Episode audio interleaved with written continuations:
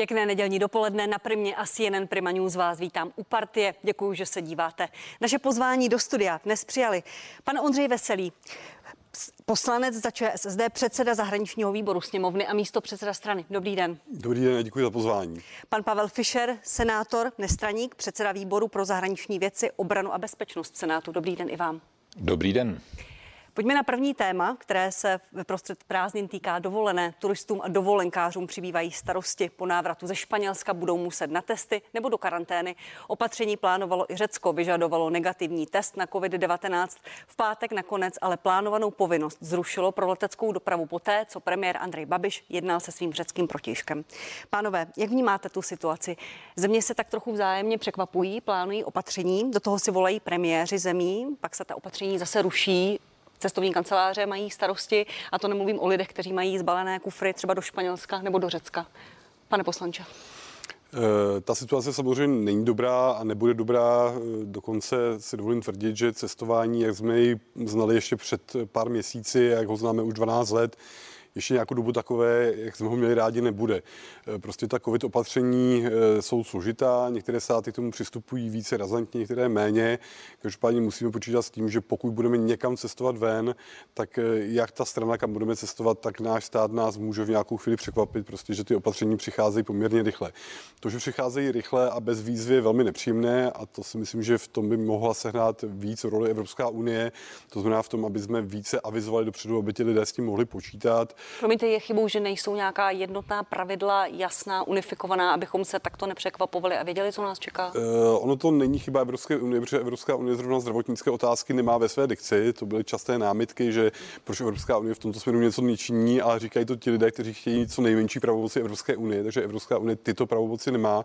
Nicméně určitě by nějaká koordinovaná schůzka ministrů zdravotnictví v této věci státu Evropské unie prospěla, abychom si nastavili aspoň nějaká pravidla, jak to vyhlašovat. Samozřejmě to, že to ten stát bude vyhlašovat podle svého. V některých státech se bojí méně, v některých více, to je jasné a na to se nic nezmění, ale aby tam bylo nějaké předem avízo, abychom se dokázali říct, že to není ze dne na den, ale bylo to aspoň týden dopředu avizováno, že ten problém může nastat, tak by bylo určitě vhodné. Pane senátore, jak to v mezinárodní diplomacii funguje? Premiéři se zavolají a zruší plánovaná protiepidemická opatření, tak to je to jednoduché? Mně ta zpráva o tom, že český premiér telefonátem ze své dovolené na Kypru vyřešil problém, vlastně zneklidnila. Protože to téma je pro hygienickou službu, to téma je pro ministry zdravotnictví, to téma je, eh, stojí přeci tak, abychom měli stejná kritéria pro posuzování těch situací. Pokud řecká strana nás vyhodnotila jako rizikovou zemi, tak mě zneklidňuje, že to může zvrátit eh, telefon premiéra. Navíc předsedy vlády, která chtěla investovat miliardy korun do propagace dovolené doma. Pan premiér to řídí z pláže někde ve Středomoří. A ti, kteří to mají na hrbu, eh, nemají dostatečnou oporu v této vládě. Hygienická služba, na které to stojí a padá, si dovolenou například vybírat nemůže, protože je v permanenci už několikátý měsíc. Mně se zdá, že tady je mírný chaos a že je opravdu na čase, aby nám vláda pomohla číst ty situace lokálně nebo okresně nebo krajově tak, abychom věděli, v jaké jsme situaci. Ta čísla nejsou dobrá a nejsou dobrá ani pro pověst naší země v zahraničí. Zkrátka se nám budou zavírat ty země, kam bychom chtěli cestovat, ať se nám to líbí nebo ne. A to, co říká pan poslanec, že by možná i politici, občané, ale i epidemiologové uvítali nějaká jasnější pravidla v rámci Evropské unie, aby se takto země nepřekvapovaly recipročními karanténami a tak dále? Samozřejmě jasnější pravidla jsou vždycky dobrá. Je potřeba ale také vycházet ze společné metodiky sběru dat. To dneska je stále ještě e, sbíráno v každé zemi trochu jinak. A pak také předseda vlády by měl jít příkladem. Měl by zůstat doma a měl by skutečně být tam, kde eh, doporučovala vláda občanům, aby zůstali. To znamená na domácí dovolené v českých zemích. Uh, pane poslanče, to, co říká pan senátor, uh, je správné, že si takto premiéři zavolají, že si zavolá pan Babiš s panem Mico taky sem, řeknou si dobře, tak my to, to, co naplánovali epidemiologové, vlastně nedodržíme. Kdo má tu zodpovědnost? Politici nebo odborníci? No tak zodpovědnost definitivní mají samozřejmě politici, to má pan eh, předseda pravdu. E, samozřejmě ten charakter, jak to proběhlo, standardní určitě není. E, na druhou, vám to? E, mi to tak moc nevadí, protože si myslím, že se vyřešil nějaký problém v danou chvíli pro spoustu lidí, kteří prostě... Já to chápu, jako, principi, jako principiálně. Já chápu, že to asi dopadlo dobře pro naše občany, kteří ušetří za testy a ušetří si starosti, ale principiálně, vadí vám to? Principiálně by to takto nemělo být. To má pan, pan předseda pravdu, nicméně celý problém spočívá v tom, že ty země země sami v tom nemají, a to se netýká jenom České republiky, abych dokonce řekl na rozdíl od pana kolegy, že Česká republika je v tomto směru na tom ještě relativně dobře, že ten systém nějaký nastavený máme, ale řada zemí ten systém nemá. Řekové například v té první vlně, nebo ta první vlna je vlastně téměř minula, tam to bylo až zázrak, nebo všichni se divili tomu, že Řekové to takto zvládli. No a vlastně ten řekněme, lehký chaos, který u nás byl během první vlny, a to bylo ve všech zemích, tak řekové teď poznávají během druhé vlny. To znamená, že pro ně to je asi složité a vlastně se setkávají s něčím novým. Ale mě vadí vůbec ten princip, a to už jsem zdůrazňoval předtím, že prostě je to ze dne na den. Jo, to sami udělají Slovinci pro české občany, to dělají pobaltské země pro české občany a je to fakt komplikované. Takže by bylo velmi příjemné nejen pro občany a turisty, ale i pro podnikatele, pro lidé, kteří pracují v zahraničí, aby ten systém nějaký byl a aby tam bylo aspoň nějaké avízo. To znamená, že když to víte ze dne na den, tak se na nic nepřipravíte. Když to víte aspoň 3-4 dny dopředu, tak můžete nějak reagovat. A co Chorvatsko? Nejoblíbenější turistická destinace pro Čechy.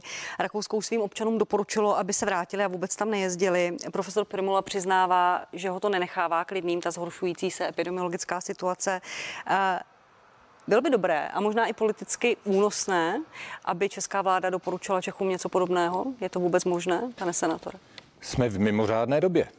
A ta mimořádná doba vyžaduje mimořádná opatření.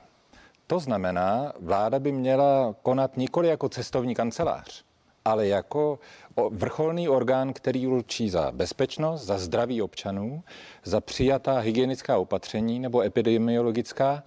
A nutno připustit, že tahle nákaza se k nám z Číny dostala přes turismus, který směřoval do severní Itálie.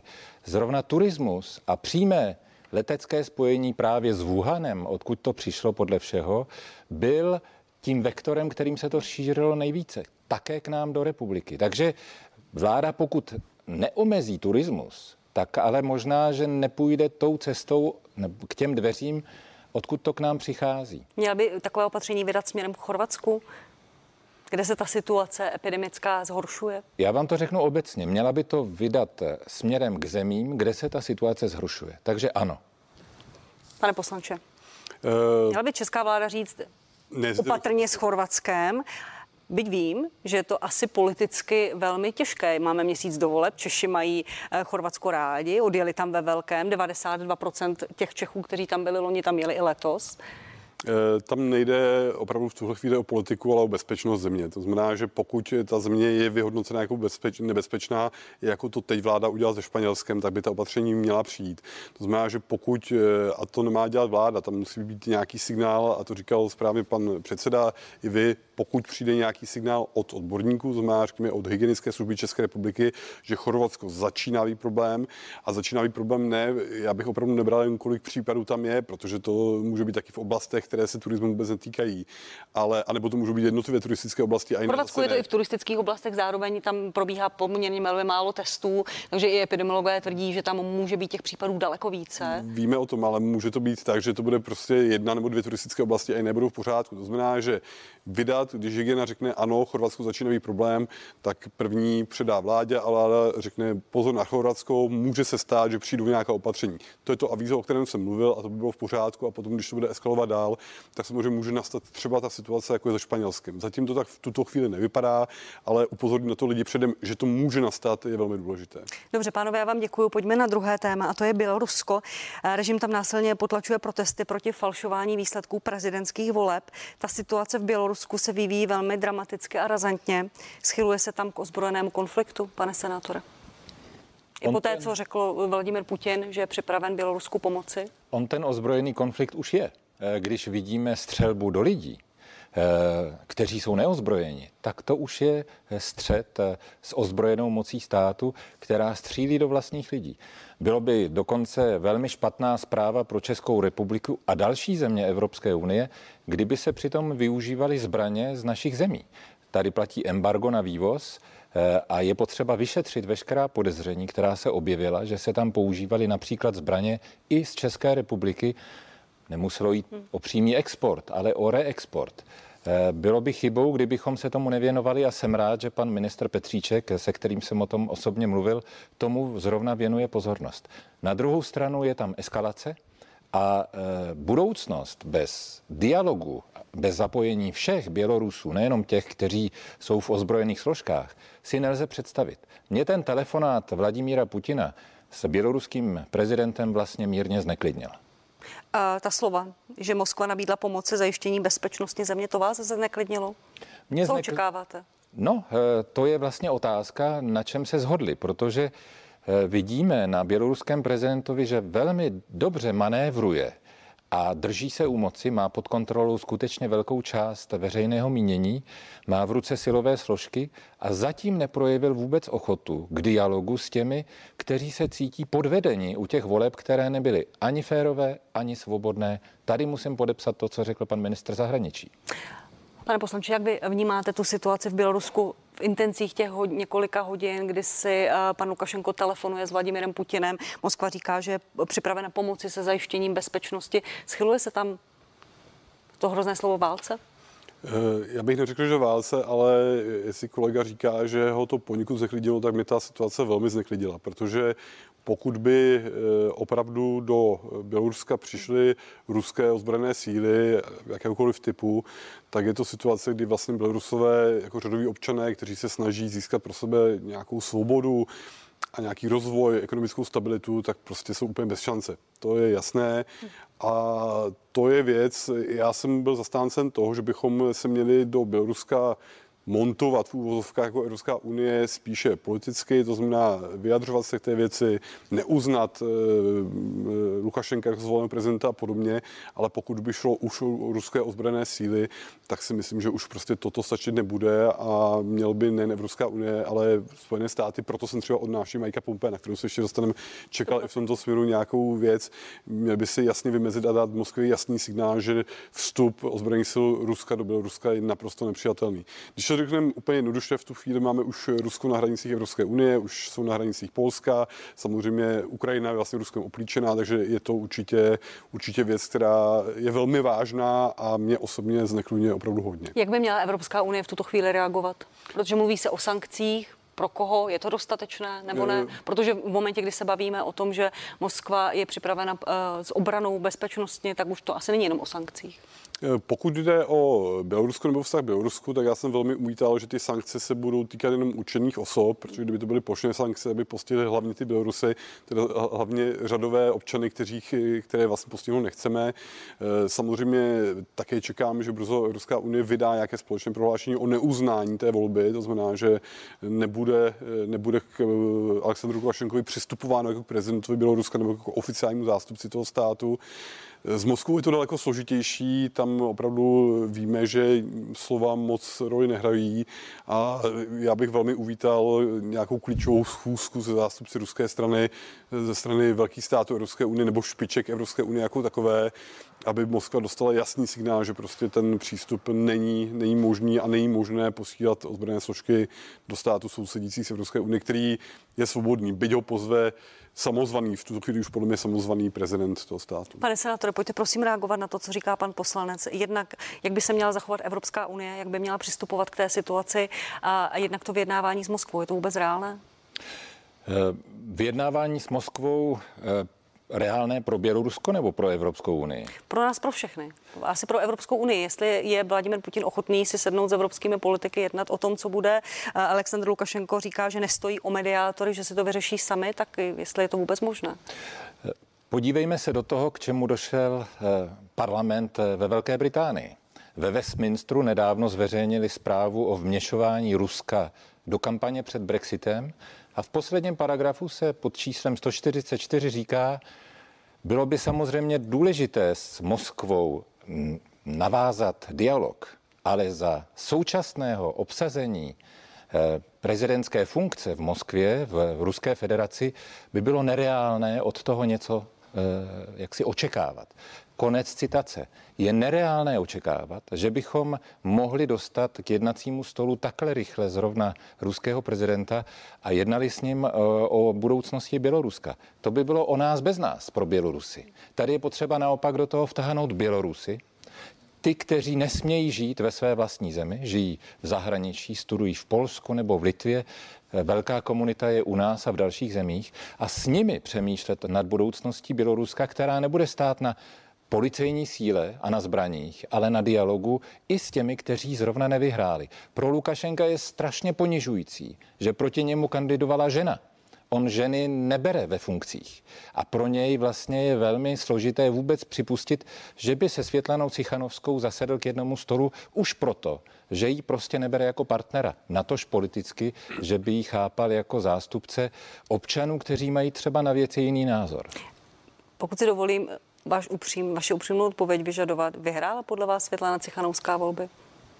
Já nejsem sociolog, ale z toho, co čtu, nemusela vyhrát, ale měla rozhodně několikanásobně víc procent v těch volbách, než bylo zveřejněno. Měla by Unie neuznat uh, výsledek voleb, jak říká pan uh, místo předseda Veselý? Ty volby po 20 letech poprvé neměly zahraniční pozorovatele v rámci OBSE i naši lidé vyjíždějí pozorovat volby, v tomto případě nebyli pozváni. Takže není co uznávat, ty volby nebyly ani férové, ani spravedlivé. Uh, premiér Babiš uh, v pátek na Twitter napsal, že volby v Bělorusku se musí opakovat, pak to zopakoval i osobně. Současně podpořil návrh polského ministerského předsedy Mateuše Moravěckého na svolání Evropské rady k situaci v Bělorusku. Měly by se volby opakovat? Je to teď cesta nebo už ta slova pozbyla platnost? Eh, je to cesta, nepozbyly platnost a já s tím názorem souhlasím, jenom jsem měl trochu problémy, jak byl vyjeven, protože eh, premiér Babiš je samozřejmě premiérem naší země, nicméně stojí v čele nějakého orgánu, a to je vláda. To znamená, že abych uvítal na příště, aby takové vyjádření buď vydal ministerstvo zahraničních věcí, které určuje českou zahraniční politiku, anebo aby to byl výstup z vlády jako takové. Nicméně obsahově s těmi slovy souhlasím. Abych vám úplně rozuměla, vám nevadí, že to premiér řekl, ale řekl to bez konzultace spolupráce s vaší stranou a s vašimi ministry, já to znamená řekl, s předsedou a s ministrem já nechci, zahraničí? Já nechci říkat s naší stranou, ale řekl to bez konzultace s vládou jako takovou. Takže takové vyjádření podle mého názoru buď má vydat minister zahraničí, anebo když zasedne vláda a proberou to tam, pak to vydá pan premiér, tak to není problém. Já, mi nejde o to, kdo v té vládě sedí. Mi jde o to, že eh, pan premiér není e, nějaký specialista na zahraniční politiku, je to člověk, který předsedá nějakému orgánu a který, když se na něčem usnese, tak samozřejmě jeho vůli transponuje potom na venek. Ale obsahově nemám s tím problém. Podle mého názoru opakování voleb v Bělorusku je jediná cesta na uklidnění situace. Ještě možná ano, se na to, Tady nejde přeci o to přijímat nebo vydávat prohlášení. My také některé věci můžeme dělat sankční seznam na konkrétní velitele jednotek, na nejbližší okolí prezidenta Lukašenko, na jeho ekonomické, hospodářské zájmy, to můžeme přijmout už dnes v rámci EU. Ale můžeme tyto, tato opatření přijmout také jako zvláštní zákon v České republice, takového Magnitsky Act, proti těm, kteří tam vlastně ničí svobodnou diskusi a demokratickou e, strukturu země. Ale potom je potřeba také, abychom jako vláda nebo jako opozice podpořili všechny snahy těch, kteří tam chtějí dávat stipendia, podporují vlastně studenty, žurnalisty a tady máme rezervy. Vláda dělá, ale mohla by dělat více. Je potřeba jí v tom povzbudit a pomoci, abychom vlastně budovali už dnes ty, kteří tam jednou se stanou třeba lídry a mohou studovat eh, v Praze. Proč ne? V České republice. Opakovat volby v Bělorusku, tak jak navrhuje nebo řekl pan premiér Babiš, že se musí opakovat? Váš názor? Pan premiér se na to eh, mě neptal. Já bych mu tato slova do úst nevložil. To je otázka pro Bělorusy, a je to jedna z podmínek, aby Bělorusko mohlo vést dialog s demokratickými zeměmi, například v rámci OBSE. Takže ano, je to jedna z podmínek, ale já bych jim neříkal, co mají dělat. Čili vměšuje se Česká republika, respektive premiér Babiš, příliš do situace v Bělorusku? Mně se líbí, že pan premiér má jasný názor. Mě by potěšilo, kdyby stejně jasný názor měl i k Rusku nebo k Číně. Tomáš Petříček, respektive ministerstvo zahraničních věcí, si eh, ve středu předvolalo běloruského velvyslance Valerie Kurďukova. A ohradilo se proti slovům Alexandra Lukašenka, že Česká republika se podílí na organizování těch protestů. Jsou ty protesty organizované nějakým způsobem? A teď bez ohledu na to, jestli Česká republika se do toho nějakým způsobem zapojuje nebo ne. Jsou spontánní? E, jsou spontánní samozřejmě a Česká republika na nich nemá žádný podíl. Aleksandr Lukašenko zjevně využil současné nády v, proti České v Rusku a snažil se to na, namontovat stejným způsobem, ale na rozdíl od Ruska s tímto argumentem zjevně neuspěl. Vy si vysvětlujete čím, pane senátore, e, ten argument Alexandra Lukašenka? Máte proto nějaké vysvětlení sám pro sebe jako bývalý diplomat? Když diktátor vyžene všechny svobodomyslné do zahraničí, tak je samozřejmé, že tam má tak silnou diasporu, tolik Bělorusů, kteří studují nebo žijí v zahraničí, že pak se nemůže divit, že mu do také do toho mluví. Ale to je přeci zkušenost, kterou prošla československá, respektive česká společnost a my bychom naopak těmto lidem měli být na blízku, proto dneska večer půjdu na demonstraci za Bělorusko. Vy jste zároveň na svém Twitteru napsal, i proto mám v úmyslu pozvat kandidáty běloruských prezidentských voleb do Senátu, abychom s nimi hledali, jak pomoci v této těžké chvíli. Eh, učinil jste tak nebo kdy tak učiníte, pane senátore? V Senátu už jsme přijali dvě usnesení k Bělorusku a protože usnesení všecko nevyřeší, tak je potřeba také pozvat ty, kteří třeba nesměli kandidovat nebo kandidovali a museli ze země utéct do exilu jako Světlana Cichanovská, tak je potřeba s nimi udržovat dialog, protože měli projekt pro svoji zemi a ten projekt neměl možnost vlastně vůbec byl, být často představen. Ano, Pracujeme na tom s kolegy senátory a vhodnou formou se k tomu vrátíme. Kdyby mohlo být to pozvání naplněno, máte nějakou představu, myslím tím časovou? E, záleží skutečně i na možnostech těch lidí třeba opustit Bělorusko. My nevíme, jak dlouho budou trvat protesty a jaké možnosti Bělorusové budou mít e, odjet ze země. Jsou tam tisíce lidí zadržených, neznáme počty zraněných, zmizeli novináři, jsme skutečně v mimořádné situaci. Ale náš zájem a podaná ruka po dialog, o dialog vlastně a podpoře demokratické společnosti v Bělorusku, to musí trvat, to je na stole a my se k tomu rádi budeme vracet opakovanými pozváními nebo v jiné podobě.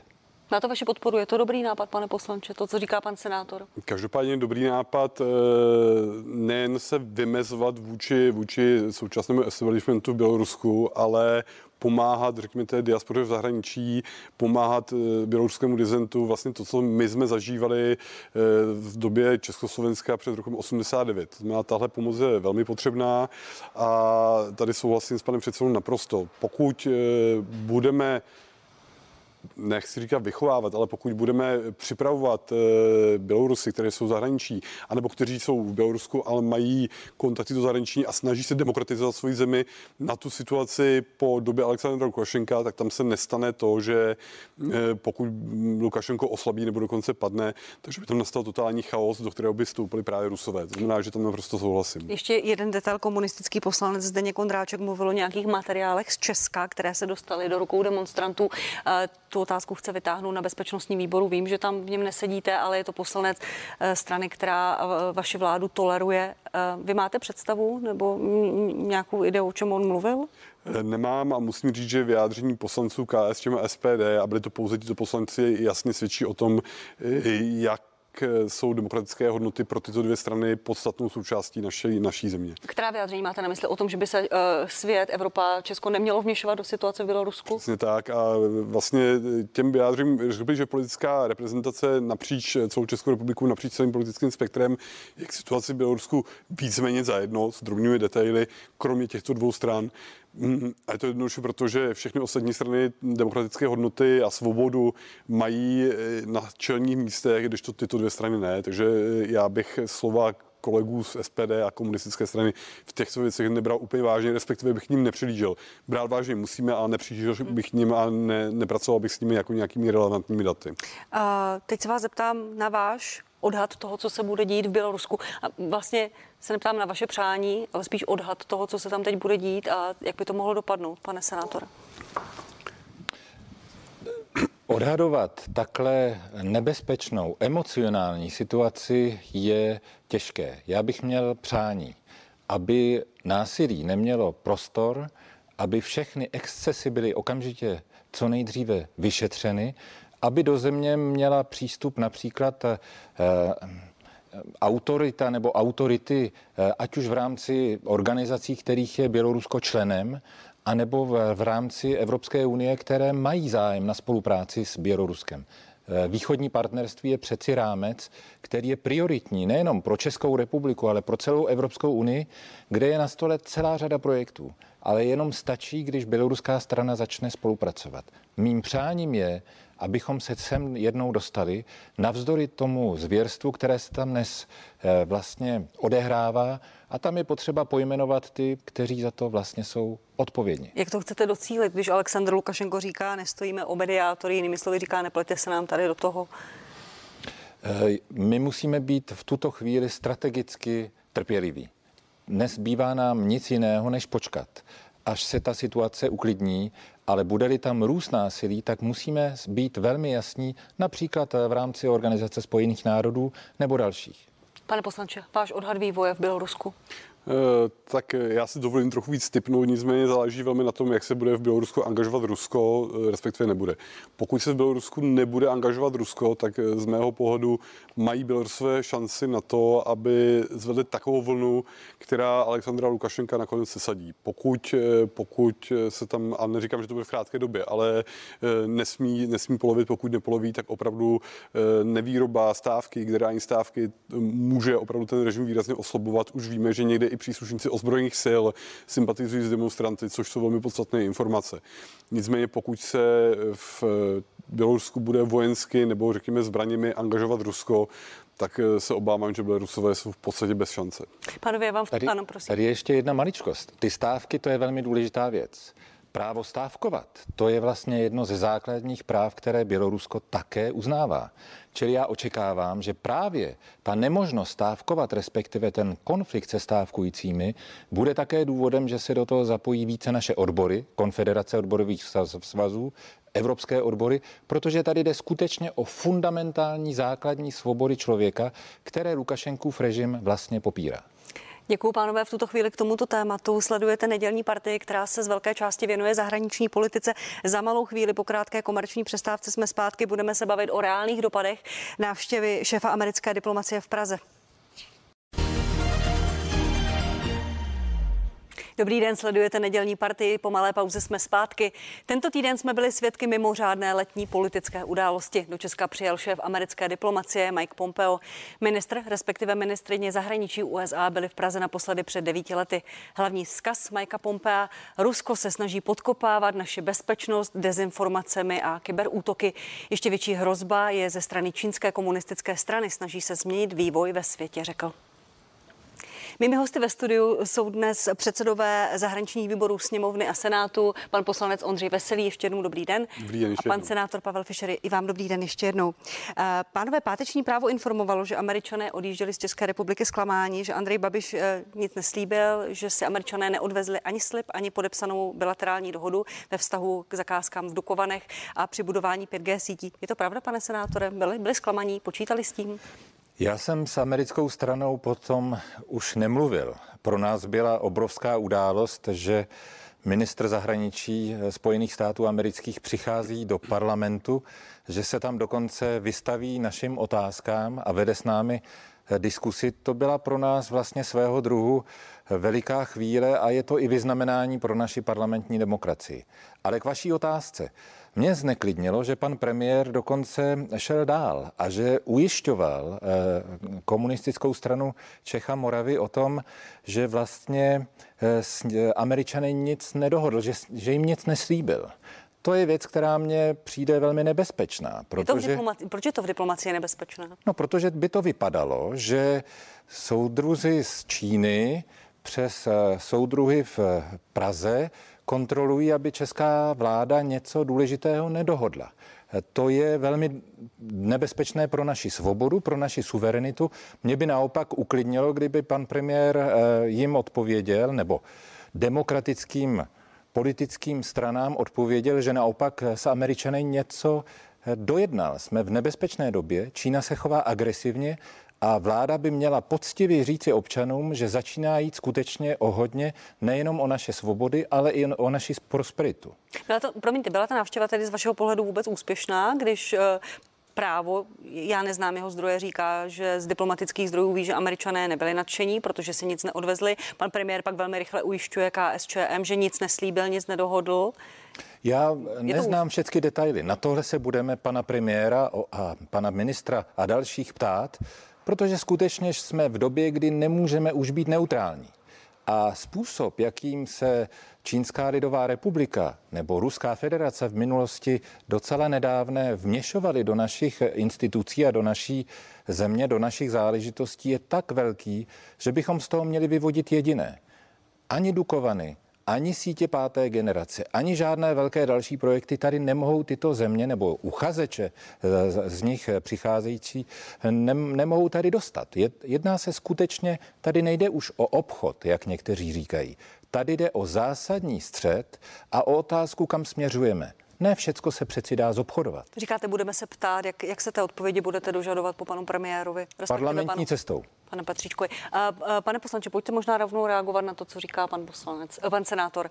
Pan premiér velmi rychle ujistil komunisty, že se tady nic neslíbilo, nic do, nedojednalo. Byla to chyba nebo ne? Eh, jak jsem říkal před chvílí, pan premiér není diplomat a v těchto věcech se pohybuje občas jako v porcelánu a já jsem dokonce přesvědčený, že to ani tak nemyslel, že spíš tím odbil. Ale... Říkejte, tak jak to myslel? Eh, souhlasil s tím. No ne, v podstatě z mého pohledu měl komunistické straně říct, že jim do toho nic není, jo? že se diplomaci v České republice netvoří. Jo? Ale a on to možná i takto myslel a prostě to neřekl šťastně a to se mu stává opakovaně. Eh, s čím souhlasím s panem kolegou, že určitě není možné, není možné, abychom eh, zahraniční politiku nechávali na nedemokratických stranách v České republice. My ostatní strany se taky na všem vždycky nezhodneme. Eh, s panem předsedou máme hm, občasné nebo časté poměrně konzultace o zahraničních politických věcech jako předsedové eh, zahraničních výborů svých komor. Taky se na všem neshodneme, ale ta základní linie je jasná. A rozhodně do té linie nepadají, nespadají názory komunistické strany a SPD, řekl byste parlamentní strany. Já popravdě neznám úplně složení není všech senátorů, ale jestli tam mají ještě nějaké jiné mimořádnosti, já to beru podle sněmovny. Říkáte, eh, čili říkáte, komunisti do toho nemají co mluvit, protože to nedemokratická strana, ta strana zároveň drží vaši vládu, a toleruje a podporuje některé její zákony to tak úplně není. Já to vždycky dávám jako příměr. Pokud, by, to se to, no, pokud by se to tak bralo, tak v momentě, kdyby ODS prosadila nějaké hlasování s pomocí komunistů, což se čas od času stane, tak potom označíme ODS jako stranu demokratickou, která spolupracuje s komunisty. Takhle to není. My jako ČSSD s komunisty žádnou smlouvu nemáme, žádný toleranční patent jsme s nimi eh, nepodepsali. To, že Andrej Babiš s nimi vyjednává ad hoc o některých věcech, to je pravda. Komunisti samozřejmě vznik vaší vlády, tolerují vznik vaší vlády? No, tolerovali, respektive respektive umožnili vznik eh, ne naší vlády, umožnili vznik vlády hnutí ANO a ČSSD, abych to nazval jako naše vláda, je to česká vláda, ale... Eh, Promiňte, myslím va- vaše vláda tak, protože vaše strana eh, vnímá pět ministrů, ale když jde paní ministrině vyjednávat o rozpočtu, o podpoře rozpočtu, jde do, KS, jde do sídla KSČM a neříká, jdu tady jedna do, do nedemokratické strany. Mm, jde naše ministrině nějaká jde vyjednávat do sídla KSČM, jako myslím ČSSD ministrině? Myslím paní, paní Šilerová, ministrině, ministrině vlády, kterou tvoří hnutí hnutí ANO a ČSSD. Tomu rozumím, ale přesně proto zdůraznuju, že eh, ministři ČSSD nechodí jednat do sídla komunistické strany. Zásně to nedělají a naopak, když o čemkoliv vyjednávají vys poslední volební zákon a pan Hamáček, tak vyjednávají napříč politickým spektrem se všemi stranami. Když jsme s ministrem zahraničí dělali konzultační schůzky k české zahraniční politice, tak jsme oslovili všechny strany s výjimkou KSČM a SPD, takže já bych to opravdu odlišoval a nemám rád, a omlouvám se, to nemám rád přehazování, že komunisti, eh, že s komunisty máme nějaké pletky jako ČSSD. To opravdu ne, Dobře, pojďme se vrátit k podstatě toho problému. Bylo chybou, že to Andrej Babiš takto řekl hned, hned v pátek na výzvu komunistů, nic jsem jim nesliboval? Určitě to takto říkat neměl, byť opravdu zřejmě nic neslíbil, ale e, zejména v zahraniční politice já jsem na to taky velmi citlivý, že bych komunistům takto neodpovídal, abych je o něčem ujistil, nebo aby to vypadalo, že je o něčem jako ujišťuju, že to je všechno v pořádku. To Do, určitě ne. Dobře, pojďme k podstatě toho problému, a to je dostavba jedné elektrárny v Dukovanech a budování 5G sítí. Eh, já bych vás teď poprosila o úplně jednoznačnou odpověď. Ano, ne. Měl by Rosatom dostavět Dukovany? Ne. A China General Nuclear Power? Ne. Čínské konzorcium? V žádném případě ani jedna z nich. Huawei, a, a Huawei se podílet na budování ne. 5G sítí? Všechny tři věci jsme podpořili v našem výboru samostatným usnesením, takže nemluvím za sebe, mluvím skutečně za Senát. Pane poslanče, stejné otázky. Jestli vás můžu poprosit o ano, ne. Rusové v Dukovanech, Huawei při budování 5G sítí a možná i Číňané v Dukovanech, ano. Já vám ano, ne, tak to rychle neodpovím, ale z mého Proč pohledu... Ne? Nemáte na to názor? Jestli by se Já- Rusko mělo podílet na dostavbě takto obří eh, národně bezpečnostní zakázky? A to říkáte přesně správně. Já přece nejsem tady někdo, kdo rozhoduje o náro, obří národní bezpečnostní otázce nebo zakázce, o kritické infra, infrastruktuře. Názor na to samozřejmě můžu, aby kdybych říkal pouze svůj názor, tak bych odpověděl stejně jako pan předseda. Nicméně podle mého názoru... Takže váš názor je, že ne. Rusové Eh, v Dukovanech ne, Huawei v, v 5G sítích To je ne? můj osobní názor, samozřejmě, ano. ale jde o to, jak ty zakázky celkově probíhají. A pokud to jsou takto kritické zakázky do kritické infrastruktury, tak z mého pohledu by tam vždy před eh, průběhem nějakého výběrového řízení, které je u nás naprosto transparentní, měla být otázka na české tajné služby. Eh, Zda někteří z těch uchazečů nejsou, by neměli být vyloučení právě proto, že by mohli ohrozit bezpečnost České republiky. A ve chvíli, kdyby tyto orgány řekly ano, tito uchazeči by měli být vyloučeni, protože nesplní, tak potom bychom měli vyloučit ti uchazeči. Proto říkám, za sebe to takhle říct nechci, protože když řeknou tajné služby vládě nebo někomu, kdo to bude vybírat, eh, kdo by proběhne ta výběrová, eh, výběrové řízení, tenhle a tenhle by z bezpečnostních důvodů vůbec neměl být připuštěn do zakázky, tak by měl být podle mého názoru automatické, že bude vyloučen a pak proběhne výběrové řízení se zbylými uchazeči. A tady, Ano, jestli pane můžu, tady jsme vlastně celkem v souladu až na ten úplný závěr. My jsme totiž toho názoru, že pokud má vláda, respektive bezpečnostní komunita jasno, tak není nad čekat. Je potřeba je vyloučit předem. A k tomu jsme také vládu vyzvali. Andrej Babiš tvrdí, že nepodniká vláda kroky, které by byly v rozporu s unijním soutěžním právem. Eh, Jak vyhovět eh, podmínkám Evropské komise, respektive Unie o transparentní zakázce a transparentní soutěži a zároveň, jak vy říkáte, Rusko tam nesmí figurovat? Eh, Tady mu nesmíme míchat hru, hrušky s jabkama. Pan premiér mluví o soutěži, ale nemluví o bezpečnosti. Takže mluvme teďka chvilku o bezpečnosti. Z hlediska bezpečnostního není možné, abychom za současných eh, našich poznatků, podívejte se do výročních zpráv Bezpečnostní informační služby. 20 let se v nich mluví o Rusku. A skoro pokaždé to je v souvislosti s energetikou. Rusko používá energetiku jako nástroj k ovlivňování zemí, kam vyváží nebo odkud dováží plyn, ropu nebo jadernou energetiku. V případě Číny se tam také už objevuje Čína že se snaží ovlivňovat a že má zájem například o energetické projekty u nás. Takže pozor na to. Tyhle dvě země se v minulých měsících k nám nechovaly přátelsky, Dokonce v jednom případě jsme vyhostili jejich diplomaty, v druhém případě jsme velmi tvrdě reagovali na vměšování do práce Senátu, jedné z komor parlamentu. Není důvod je nechávat v soutěži a tvářit se, že nám přinesou zajímavou cenu. Jsou skutečně věci, se kterými nelze obchodovat. Tady jde o hodnoty a tady jde o směřování naší země a dokonce o naši suverenitu. A tu si musíme obhájit. Jsme přeci členy parlamentu, ústavní činitelé a přísahali jsme na to, že budeme hájit ústavní svobody. Já mám za to, že v určitou chvíli tyto ústavní svobody mohou být v nebezpečí a občané by to měli vědět. Pane poslanče, možná ještě reagujte na to, co říká pan senátor, že je to vlastně otázka už i něčeho vyššího nebo většího, než jsou velké obří zakázky za, za, za v případě Dukovan 160 miliard. Eh, Těch věcí je samozřejmě víc, nejde jenom o Dukovany, o 5G sítě, jsou to samozřejmě zakázky kritické infrastruktury, jakékoliv energetické zakázky. Eh, Já souhlasím naprosto s tím, že ta věc má opravdu dva kroky. První krok je bezpečnost. A v momentě, kdy něco nesplňuje podmínky bezpečnosti nebo naopak se jeví ještě jako nebezpečné, tak eh, musíme vyloučit a tady potom přichází ta obchodní část a soutěž a tam už se můžeme bavit o těch penězích, takže tady jsme naprosto ve shodě. Pane senátore, pan Mike Pompeo vyjádřil podporu vaší cestě nad Chajvan. Vy jste součástí té delegace. Změní podle vás ta jeho slova, ta podpora, kterou vám dal ten kurz diskuze v České eh, republice? Že ta, ta návštěva je kontroverzní, nedoporučili vám ji nejvyšší ústavní činitelé, to znamená prezident, premiér, ministr zahraničí. Skutečně jsem byl požádán panem předsedou Senátu, abych ho doprovodil, takže se připravujeme na cestu se skupinou senátorů. Pro nás je to cesta k prohloubení spolupráce. Ta spolupráce je výborná. Tady je potřeba ocenit i vládu současnou, pana ministra Petříčka jmenovitě a jeho předchůdce, kteří podporovali spolupráci v oblasti výzkumu, eh, v oblasti vědy, v oblasti inovací, v oblasti investic a, a, a průmyslovou nebo kultury. Tady nemáme vůbec žádné pochybnosti.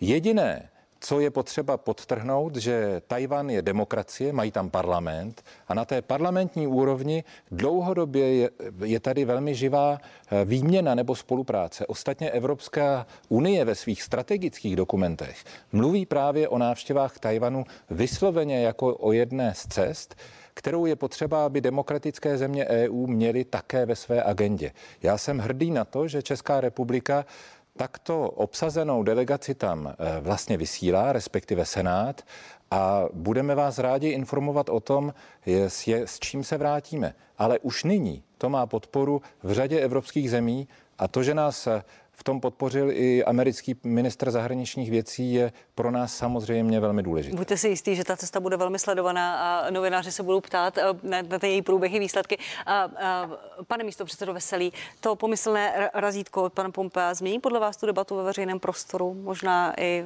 Nezmění. Ono se očekávalo, že pan ministr zahraničí Pompeo bude mít návštěvu Senátu právě z tohoto důvodu.